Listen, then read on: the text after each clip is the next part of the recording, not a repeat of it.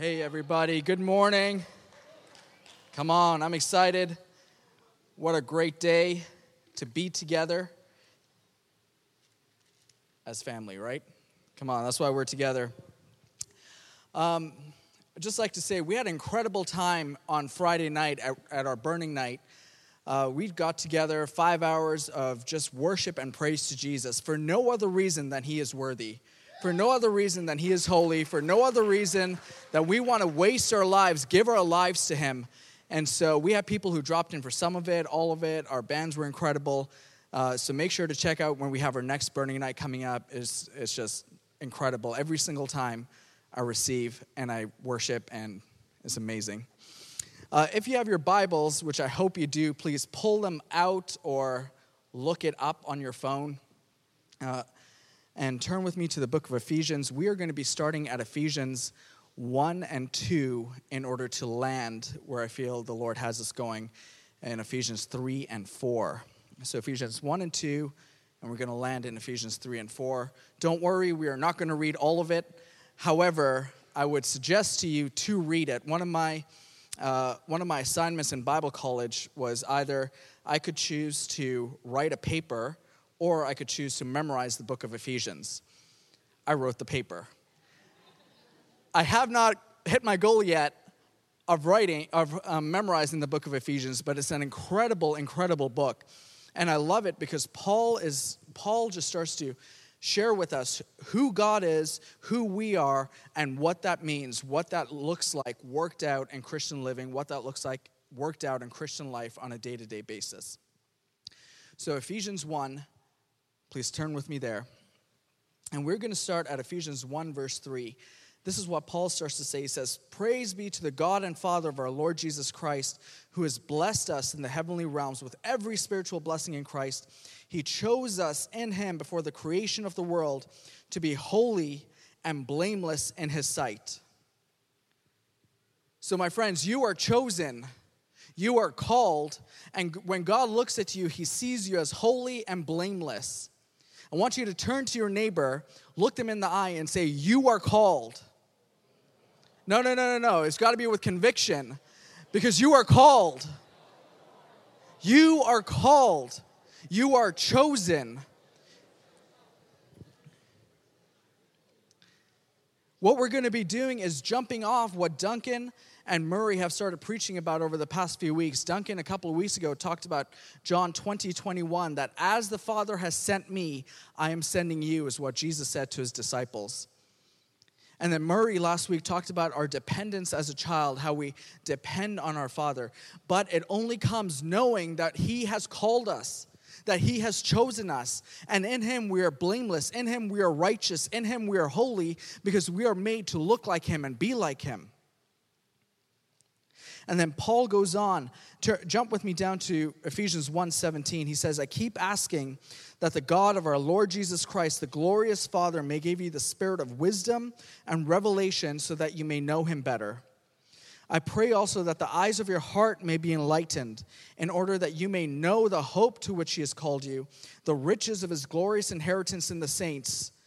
Come on, his glorious inheritance in the saints and his incomparably great power for us who believe. That power is like the working of his mighty strength, which he exerted in Christ when he raised him from the dead and seated him at his right hand in the heavenly realms, far above all rule and authority, power and dominion, and every title that can be given, not only in the present age, but also in the one to come. And if you are looking for a prayer, to make a prayer for your own life, I would highly suggest Ephesians 1 18 or Ephesians 1:17 that God will give you the spirit of wisdom and revelation in order that you may know him better. See, something begins to happen when we begin to ask God for wisdom. This is why Solomon, when he asked God for wisdom, God, God got so excited. He said, Not only am I going to give you what you asked for, I'm going to give you everything that you didn't ask for. I'm going to add long years. I'm going to give you wealth. I'm going to um, give you peace in your lifetime. I'm going to make you famous. Because Solomon asked for wisdom, and by extension, he asked to know God better. And that pleases the Lord. And so, if you are looking to please the Lord, everybody, ask Him for wisdom. We cannot know him other than he's known us first. We cannot love him other than he's loved us first. And so ask him for wisdom, but that wisdom that he gives you begins to overflow into every single area of your life. And we're going to jump into that. So Paul here Ephesians 1 covers this is this is who God is. This is what he's done.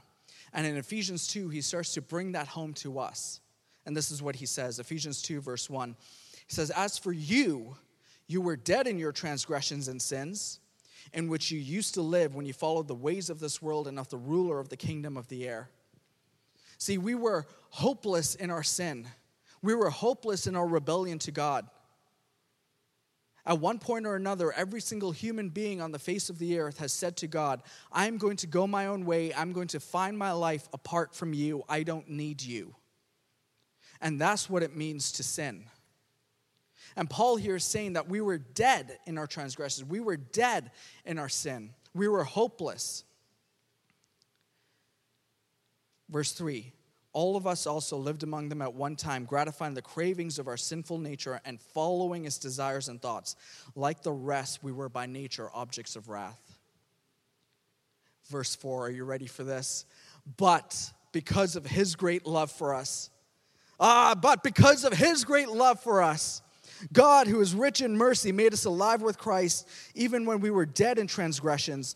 It is by grace you have been saved. And God raised us up with Christ and seated us with him in the heavenly realms in Christ Jesus, in order that in the coming ages he might show the incomparable riches of his grace expressed in his kindness to us in Christ Jesus. Ephesians 4, but because of his great love for us and I was reading this one day and I was and I'd been praying this prayer, God, would you give me a spirit of wisdom and revelation that I might know you more? And then I said, "Oh God, what do you want to say to me?" And I'll never forget what the Lord said. He said, "John, I have a big butt." I was like, Whoa, get behind me, Satan. I do not want to listen to you. I rebuke you. I reject you. God, my wonderful Heavenly Father, what do you want to say to me, your humble servant? Once again, I felt like the Lord whisper into my heart, John, I have a big butt for you. See, because this is what happens is that in Ephesians 2, Paul is writing about all the reasons we're disqualified. He's writing about our sin. He's writing about the wrath of God. He's writing about our failings. He's writing about our shortcomings. And every single time there's a but God that God has for your life. I don't care if you say to yourself, Well, I'm rejected. I've been rejected since childhood. I, no one likes me. No one wants to be with me, but God. Well, I'm poor. I've always been poor. I've never known what it's like not to be poor, but God. Well, I've never, I've never known what it's like to be accepted. I've never known what it's like to be wise. I've never, I'm, I'm just stupid. I'm no good. I don't have good grades. All the reasons that you can think of to disqualify yourself are precisely the reasons why God has a big butt for you in your life. And He is saying over your life, you may disqualify yourself, but God but me, but for my grace, but for my righteousness, but for my mercy, but for who I am in your life. And so God has a big but for you and for me. Come on. I want you to turn to your neighbor and tell them, man, come on, man, I just love God's big butt. It means so much to me. God's big butt. And now, what Paul goes on to say is that because God has a big butt for you, what was the defining characteristics of your life are no longer the defining characteristics. He has now, you have now died with him, been raised with him, and now you are seated in heavenly places with him in Christ Jesus. So you are now living from heaven towards earth. That means that heaven is your home. That means that heaven is your zip code. Heaven is where you hang out. And this is what God has started to do inside of us. Then Paul goes on to talk about from Ephesians 11 down to Ephesians 22. He starts to talk about how God has broken down what this means for us is God has broken down walls of hostility between us. It means that before, when the human race was fragmented, before, when the human race was apart from one another, before, when the human race was judging one another, condemning one another, trying to kill one another, God has broken down every single wall of hostility. So that means that He has removed in Christ Jesus every barrier for racism, every barrier for classism, every barrier for genderism every single barrier that says that I am different from you and you are wrong and I am better. That's why in the people of God, in the family of God, there was absolutely no room for racism. That's why in the people of God, we can, we can have people who are rich and who are poor side by side. That's why we can have people from different walks of life sitting together. That's why we can have uh, people who would hate one another normally would culturally be taught to hate one another. That's why I can have, as someone who was born in Pakistan, some of my best friends are Sumit and Asangla Deshpande, who are from India. And for those of you who don't know, Indians and Pakistanis uh, culturally are, have a lot of animosity towards each other, hate one another. And I love going over to their house because I feel like I'm at my family's house. Asangla makes me curry just like my mama. Sumit is like my brother. Their kids, I just want to hug. They're so cute, they're so adorable. And it doesn't matter, matter whether you're Indian, whether you're Thai, whether you're Vietnamese, whether you're Canadian, whether, whether you're Mexican, whether you're American, whether you're British, it doesn't matter because we can love one another. Because in Christ Jesus, the wall of hostility has been brought down.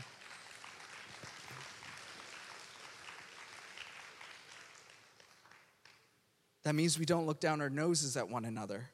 That means we don't make fun of one another. We don't gossip about one another.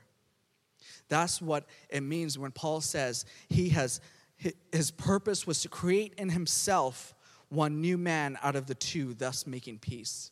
See what Christ did was he grabbed he grabbed um, race A and he grabbed race B who were hostile towards one another, took them into himself, and he died. And when he died, their hostility died.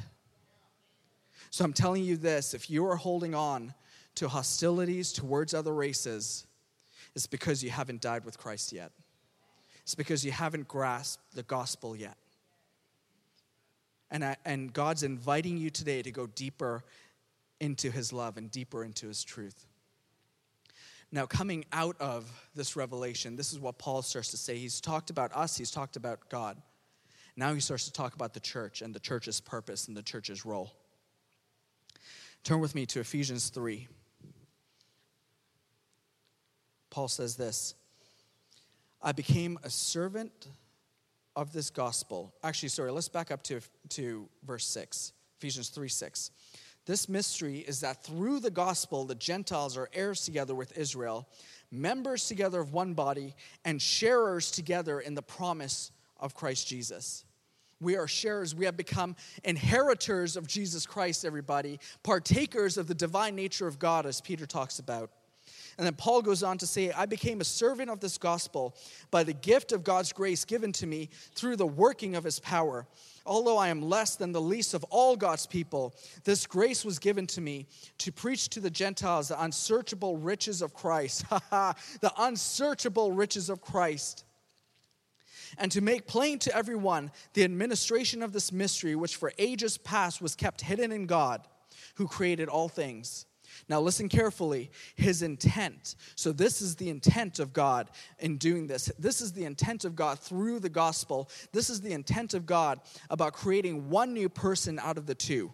His intent was that now, through the church, now through the church, the manifold wisdom of God should be made known to the rulers and authorities in the heavenly realms according to his eternal purpose, which he accomplished in Christ Jesus our Lord. Just in case you all missed that, I'm going to read that one more time. His intent was that now, everybody say now, Now, through the church, the manifold wisdom of God should be made known. The manifold wisdom of God, what that means is the multifaceted, the multidimensional. The when you look at it, you just can't stop looking at it because every time it shifts, it changes a little bit. Every time you move, you see it a little bit differently. And you, the more you stare into it, the more you realize, wow, that is incredible. And God is saying, Paul is saying that this is God's purpose for us through, through what he's done. This is what he starts to do is he brings people of different tribes, nationalities, classes, genders together and together we form the church which he fills with his spirit. And then we get to show the multidimensional reality of God not just to this world, but to the rulers and the authorities and the powers of this realm. See, because what happened was because before time began, there was an angel, and his name was Lucifer. And Lucifer, he wanted to overthrow God. He wanted the worship that was meant for God. And so he got cast down to earth. He wanted to be like God. And he got cast down to earth and he was roaming around on the earth and, and god created adam and eve and adam and eve gave him the keys he gave him the authority to this to this planet and so he took it and he was ruling and he was reigning until Jesus Christ came strolling into history. And Jesus Christ on that cross, where he, when he died, he took back the keys of death. He took back the authority. He took back what had been given over to Satan and then he gave it to us. And now what Jesus says is, Go, as the Father has sent me, I'm sending you. And so I'm going to fill you with my spirit and give you my authority to go and do what I'm doing. And now Satan is going, Oh my goodness. Before time began, there was just one Son of God. Now there's millions of them, and they're full of the same spirit. They're one family, they're being joined together. And I am being tortured because I am seeing the different dimensions of God played out as they go about in their daily lives. And together, you and I get to proclaim the wisdom and the plan of God to this world and also to the rulers and the authorities in the heavenly realms. We proclaim it to the angels and we proclaim it to the demons. And we say that no matter what, God's plans and God's purposes cannot be thwarted. No matter what, God is good. And He has a big butt for our lives that is changing us and is transforming us. And so, because of that, I'm in a great mood. Because of that, there's nothing you can do that will stop me. Because of that, there's nothing you can do that will beat me down. There's nothing you can do that will defeat me because I'm already seated in Christ in heavenly places and I live from heaven towards the earth. Do what you want. I'm good. I win.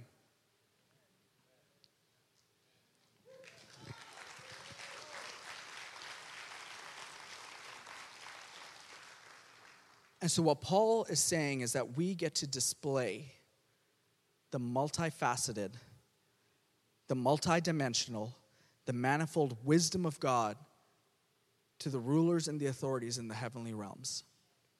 But he says, how, how does this get accomplished?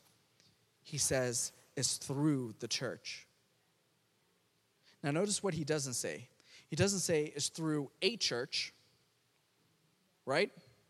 He's not saying that it's only through the select denomination that this is going to happen. So if you don't belong to that denomination, tough. What he's saying is that through the church, through the people who are redeemed and chosen and holy by God, through the people who God has put his spirit into, that we declare the manifold wisdom of God. And this brings me to where I want to camp out for a little bit this morning. Friends, we are the church, and we are called into the world. We are the church. We are the dream that God had before time began. We are his body here on the earth. We are filled with his spirit. The same spirit that raised Christ from the dead is the same spirit that flows in you and in me. And together, collectively, not just at Catch the Fire, but collectively around the triangle, collectively around the world, we make up the body of Jesus Christ. And through the church, we get to share and display the splendor and the wisdom of God. Now, notice what else Paul doesn't say. He doesn't say on Sunday mornings the manifold wisdom of God is displayed. He doesn't say at 2304 Page Road the manifold wisdom of God gets displayed. He doesn't say here in this building the manifold wisdom of God gets displayed. I am so incredibly grateful for our building. I thank God for it. I thank God for our generous church family. I thank God that we have pledged together, that we are walking together to purchase it and to make it our home. But the reality is, it's still a building. And if tomorrow an earthquake were to happen, or a fire were to happen, or a flood were to happen, and this building was totally destroyed, that would not affect the church one bit. The church is not buildings, the church is people. The church is you and is me. And sometimes we have this idea that the pastors are the ones, they're the ones who are going to do the ministry. Oh, you need prayer? Let me take you to my church. Oh, you want to receive Jesus into your life? Let me take you to my church. When in fact, God is sending you into your workplaces and your families and your mission field. The people around you are your mission field. The people around you are the ones God is sending you to to display His manifold wisdom. And there are people that you will meet during the course of your everyday life who will never set foot inside of a church building. They have no interest in it, it's completely foreign to them. But what they're looking for is a life of love laid, laid down a life that will give of themselves for them, a life that will serve them, a life that will love them. So please, don't ever say, I'm going to go to church this morning. Because that gets it into your head that the church is something I go to instead of something I am. This building is a place we gather and we gather to be equipped and to be trained in order to be sent out.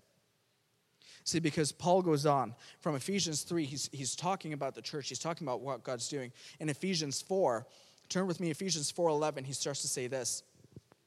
It was he, God, Jesus, it was he who gave some to be apostles, some to be prophets, some to be evangelists, some to be pastors and teachers to prepare God's people for works of service so that the body of Christ may be built up until we all reach unity in the faith and in the knowledge of the Son of God and become mature, attaining to the whole measure of the fullness of Christ. Sometimes we put an emphasis on the first half of that statement instead of the second half. We talk about the pastors and the teachers, the apostles, the prophets, the evangelists. Some of you in this room are thinking, Preach it, John, I'm a prophet prophet to the nations.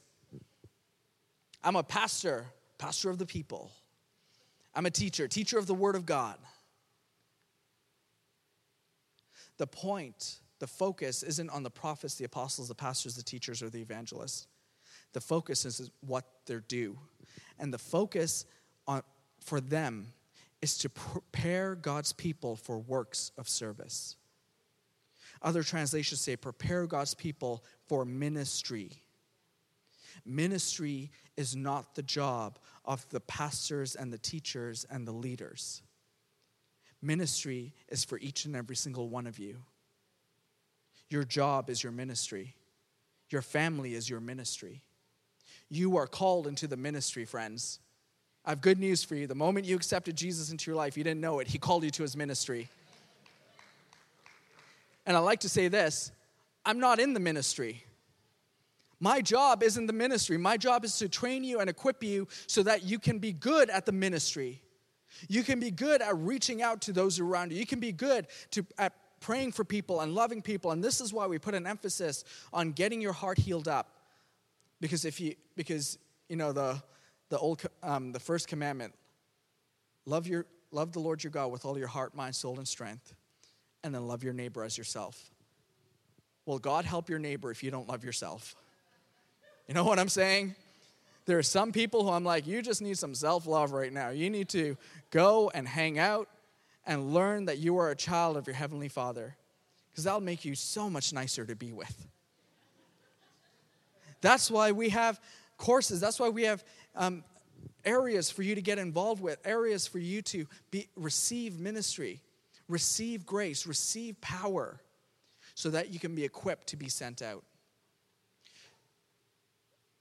If you are waiting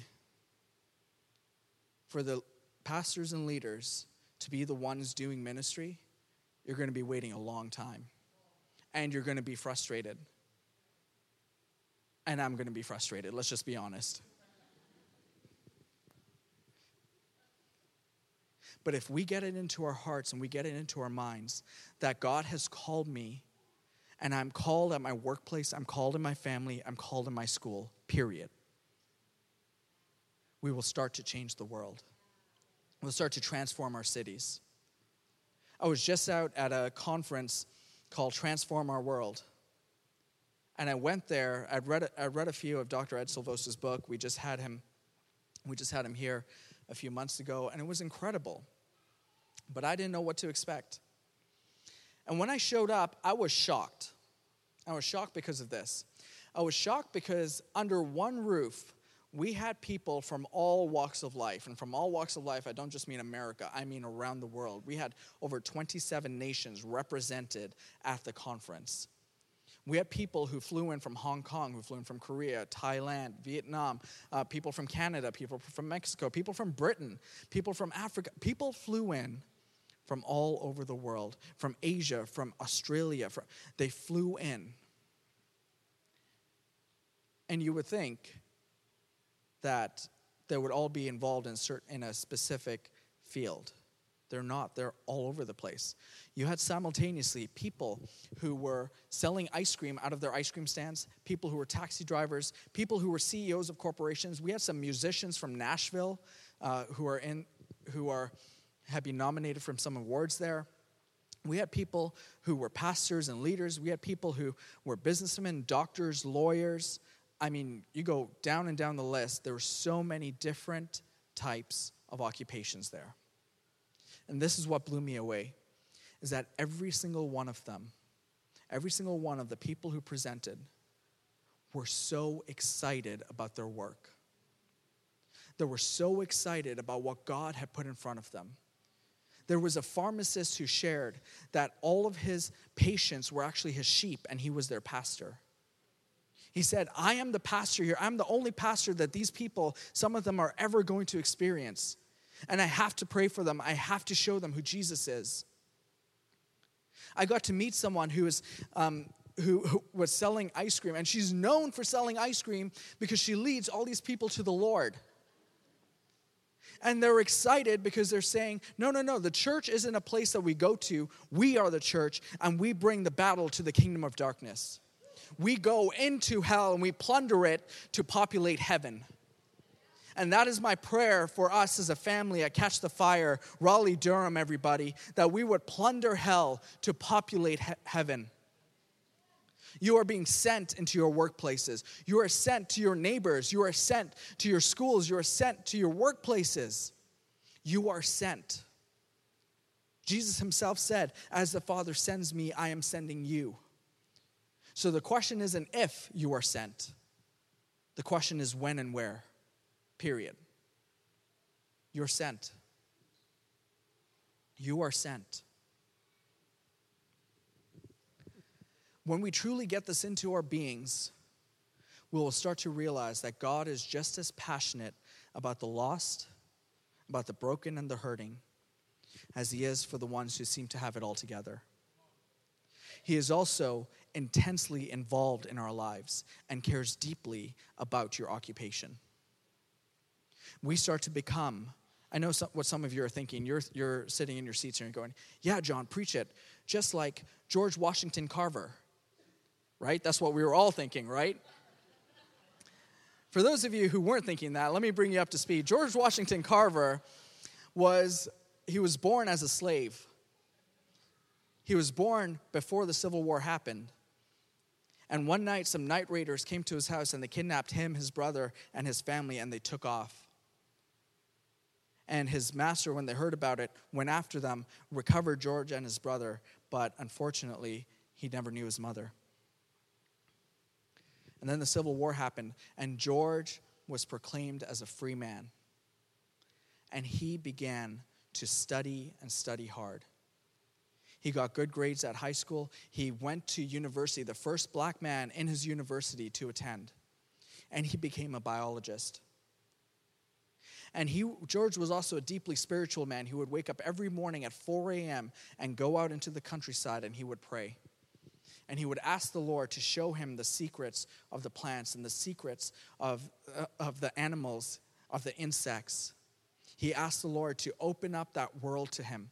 And he was praying one day and he said, Dear God, would you just show me the secrets of the universe? And the Lord responded with, George, small man, you are way too small to ever know the secrets of the universe. But what I'm going to do is I'm going to show you the secret to the peanut. And what George realized was that his beloved South, the soil had been depleted by the growth of cotton. The peanut back in the day was nothing special. No one really wanted to grow it, they didn't have any uses for it. And George said, Well, Lord, if you're going to show me what the peanuts are and what we can use them for, I'm in. And he started to devote his life to figuring out what we could do with the humble little legume called the peanut. Are you ready for this? He discovered not one, not two, not three, not 10. I mean, I look at this and I go, yeah, I can eat it. I can maybe grind it up and use it for if I need to put sod down, or I, I don't know, I could do something like that.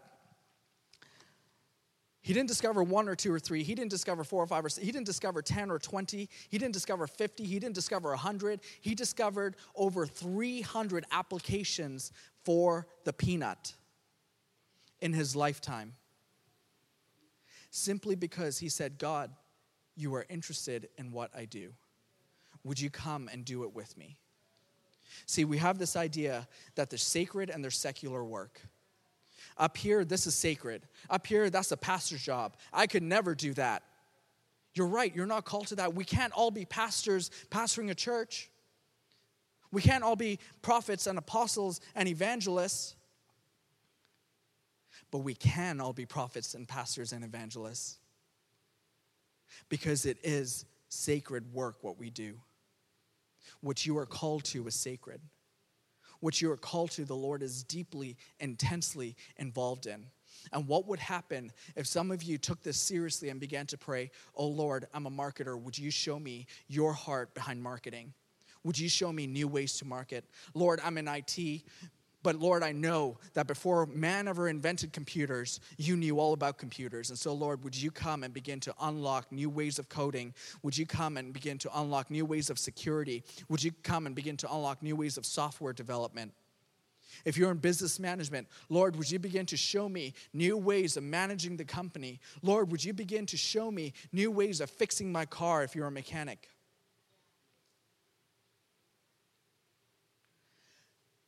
Because then we don't only display the multidimensional of God in our relationships, we begin to show what a creative, powerful, incredible God He is, that He already knew everything that we are just discovering.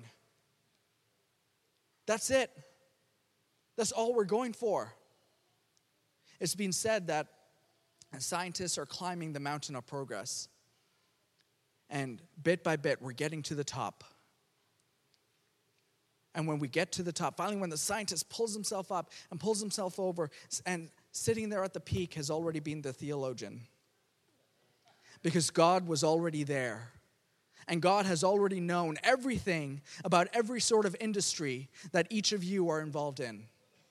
So, what if we begin to ask the Lord, Lord, would you give me grace and wisdom? Would you anoint me? Lord, I claim my company for you. Lord, I claim my workplace for you. Would you allow me to pray with others and show them who you are? But Lord, would you give me excellence in my work? See, because when you look at the Bible, there's story after story after story of people who weren't pastors, who weren't leaders in the church, but they made a difference in their world because they did their job excellently. People like Daniel, people like Joseph, people like Esther. They had an excellent spirit about them.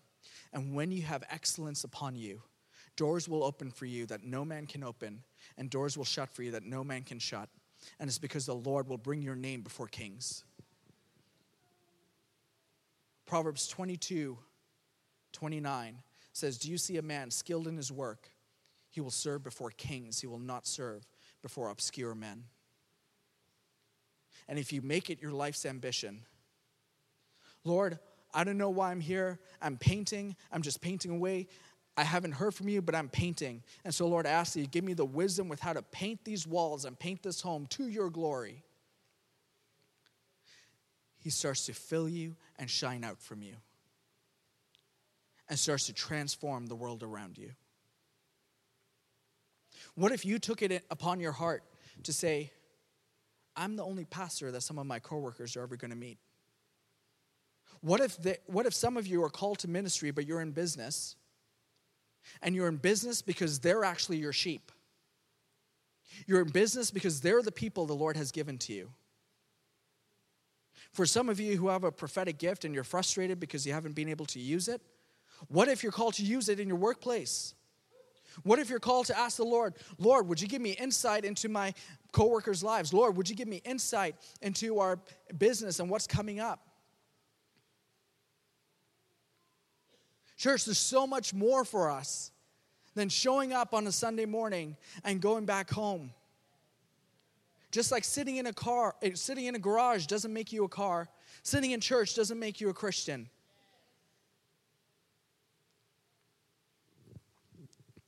And here's the point is that as we do that, we begin to share the multidimensional, multifaceted wisdom of God we begin to, we begin to proclaim and display his splendor and his glory to Raleigh and to Durham and to Chapel Hill. So please, I'm going to end with this thought. Get it out of your mind that we come to church in order to escape the world. Right? Some of us, we have this idea. we have this idea Oh my gosh, my workplace is so difficult. Oh my gosh, my coworker is so difficult. Do you know what she said? Do you know what she did? She gossiped about me. She said the S word. Shoot. My virgin years can't handle that. If I can just make it to Bible study, if I can just make it to Ignite Group, if I can just make it on Sunday morning, I'm going to be okay. Because I'm going to get my shot in the arm of churchianity and go back. And I'll be able to make it through another week. When we live like that, we live event based Christianity instead of spirit led Christianity. And when we live like that, we live as if we're just trying to get to heaven. My friends, we're not meant to go to heaven right now. Why? Because we're seated in heaven. We're seated in heavenly places, right? And we are meant to live from heaven towards the earth. So let me ask you this if you're not supposed to go to heaven, where are you supposed to go to? Maybe you're supposed to go to hell and plunder it for heaven. Maybe the Lord has called you to save people, to see people, and to love them where they are to see them brought into the kingdom of his son and brought into the kingdom of heaven so that he can then send them into their workplaces. So if we're not called to go to heaven, where are we called to? We're supposed to go to hell, plunder hell. Turn to your neighbor and tell them, go to hell. Go to hell. Plunder, he- plunder hell to populate heaven. This is what drives my heart.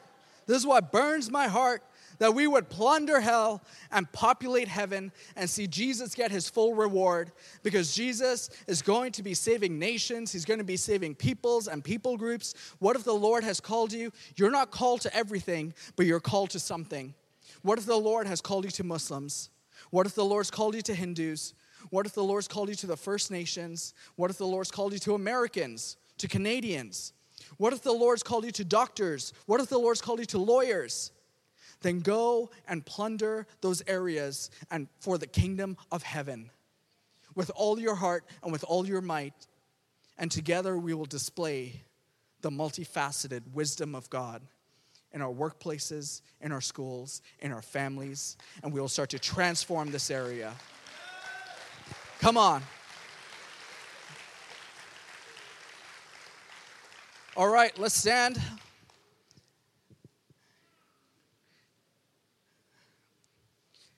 If that's you, and, and as I've been speaking, you've been saying, Yes, Lord, that's me. I want, you, I want you just to open up your arms, open up your hands right now, and I want you to begin to tell Him. This isn't for the person on your right or on your left. This isn't for your neighbor or your spouse or the person in front of you or behind you. This is you and the Lord right now. And if, as I've been speaking, some of you, I see fires are starting to light inside you, and you are saying, Yes, Lord, I will give my life for this. Yes, Lord, I will live for this and I will die for this.